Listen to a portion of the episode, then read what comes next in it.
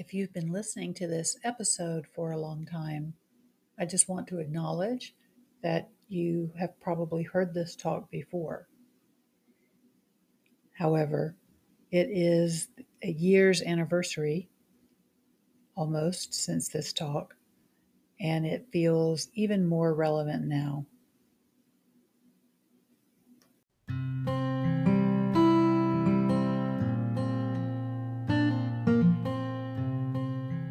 Hello, this is Christy Bates of Oxford, Mississippi.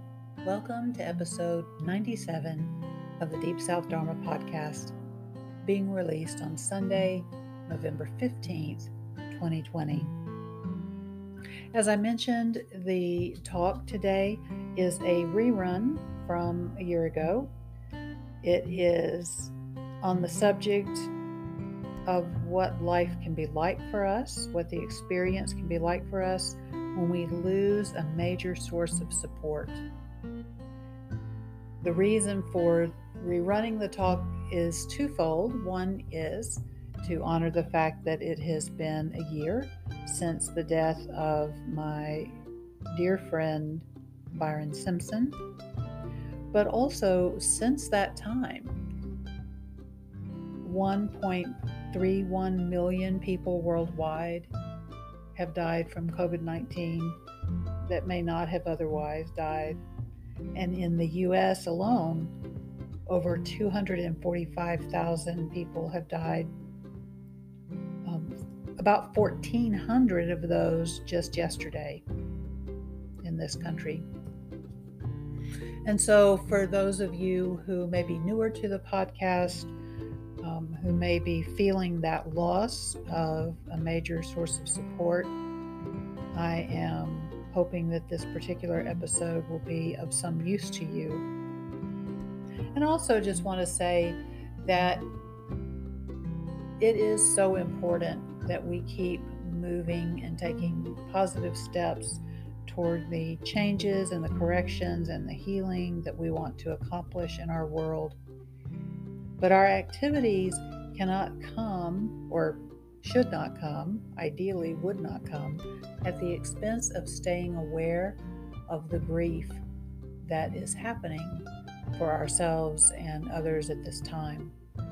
If our actions come from the motive of aversion, of avoiding feeling, they will not bear fruit in the ways that we hope. So yes, the work on the Senate runoffs, the other work toward justice, toward healing sick people, all of that, but being sure that some portion of the day, hopefully several times a day, checking in with ourselves, noticing how we feel, tending to our own hearts.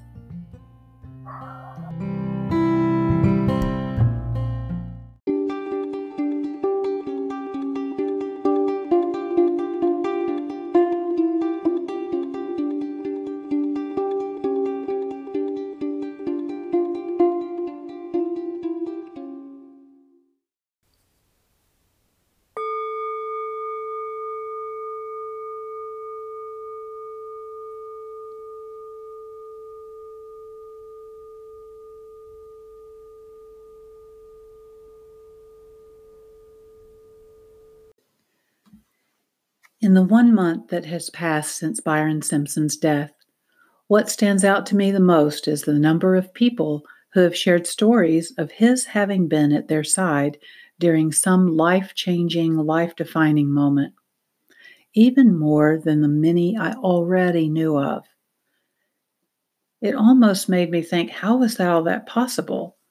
Because he wasn't a person that ran around looking overly busy. He never really let you know everything that he had going on. And when he was with you, he was present, time slowed down. He participated in so many things, but he managed to be connected to people in such meaningful ways, whether it was about our joys or our concerns. Some of it was Byron's spontaneous thoughtfulness that allowed him to be efficient, I guess you would say. It wasn't unheard of to get a text from him inviting you for coffee at Waffle House late at night, if he suspected you were not sleeping and might want company, while you waited for an update about some crisis unfolding in a loved one's life. And some of it was his warm-heartedness and his willingness to include you in going to dinner or movies, or sometimes to an escape room that could feel a little bit too much like work. At the same time, it was completely possible for Byron to float an idea for something really fun for the upcoming weekend and get several people involved in a text chain, get them totally on board, and then for him to say, okay, I'm not sure if I'm going to be able to go yet. I'll find out what's going on this weekend, and if I'm able to, I'll confirm later this week. And of course, you'd be like whiplash. But this was because part of his efficiency in doing all the many things he did and being with people was having a plan B set up in just this way. Now, it might sound like I'm saying there was a lack of commitment, and that's not the case. Plan A was the commitment. Plan A was to be accessible to his family, especially on even, any given weekend where one or more of his sons would be available. Now that they were grown, it was possible and totally developmentally appropriate that they might be busy or out of town, hence the plan B. Byron was going to have a nice weekend no matter what. But if any combination of Dylan, Noah, and or Bennett were in town and free, Byron's first interest was taking that opportunity to spend the time with them, along with Jim, and in between visits to Jim's mother when she was still alive. I'd also say there was a Plan A.one. Plan A.one was being on call to other families who were seeking help for their loved ones. Byron was hilarious and playful and had enough extra dad energy to give a group of his middle-aged friends our own personal fire extinguishers one Christmas. The weekend before Byron died, he and I were at a meditation retreat together on the ten qualities of a beautiful human being, which are a list of qualities that, when fully developed, represent the best of us, and more than that, represent more power for doing good than we can normally imagine. Byron was particularly taken with the quality called resolve, sometimes rendered as determination, and he explored the topic of resolve deeply during the retreat and in the days after. At the end of the day, we made plans, tentative plans, of course, for breakfast on Sunday morning before I was to leave to return to Mississippi, where I live now.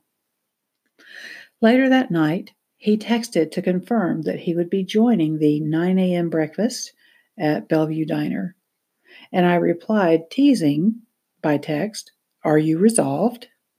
And he replied with two letters, "Ha," as in, "Aren't you so funny?" So all of this is to say that while he had a full life of his own, Byron was not just ornamental for any of us. He was part of our structure, part of the posts and beams with which many of us framed our lives. And of course, we know intellectually that the structures of our lives are impermanent. We know that wallpaper peels and tapestries fade. Furniture becomes worn and stained. But we do tend to expect the posts and beams to stand long after the sheetrock has crumbled. It really shakes things up for us to realize that even those people who have been part of the structure of how we live and see ourselves and our lives, that they go too. And the shifting is not just cosmetic, but cataclysmic. We know we can't replace what we've lost. Now that one of our weight-bearing posts has fallen, the rest of us who bear weight with each other rearrange ourselves a bit, coming closer here, spacing ourselves there, to keep the sky from falling. And of course, there are some parts of the sky that will just need to fall for a while, and that's appropriate. All of this bears witness to the fact that we need more than our fragile bodily structures to shelter us. And we all have our various ways, some traditional, some non-traditional, of finding or building structures that can support and outlast us. The writer David Kessler reminds us that people die, but relationships don't die. Love doesn't die. I hear in that some reassurance that we will find that it was not the sense of shelter or sense of refuge in each other that was an illusion. It will be this sense we have of the fallen sky that is the illusion. Those of us who grieve Byron will not cease to grieve him, but we will find a way through this wounded, painful time to live with our grief and to be borne up by those things that cannot die, our relationship to our loved one, and those things that Byron was full of, things like love, integrity, humility, creativity, generosity, and sure, resolve.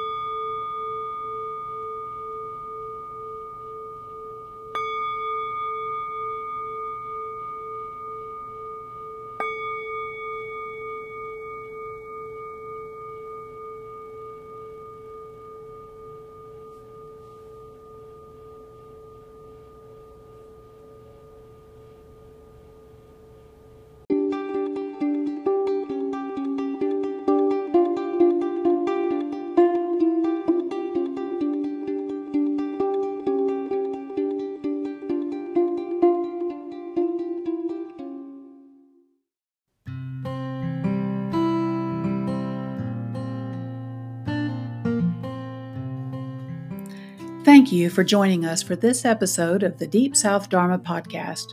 We hope you'll feel welcome to share this with anyone you think would find it useful. And as always, feel free to message us your feedback, questions, or topics of interest. Until we meet again, take good care of this body, mind, and heart.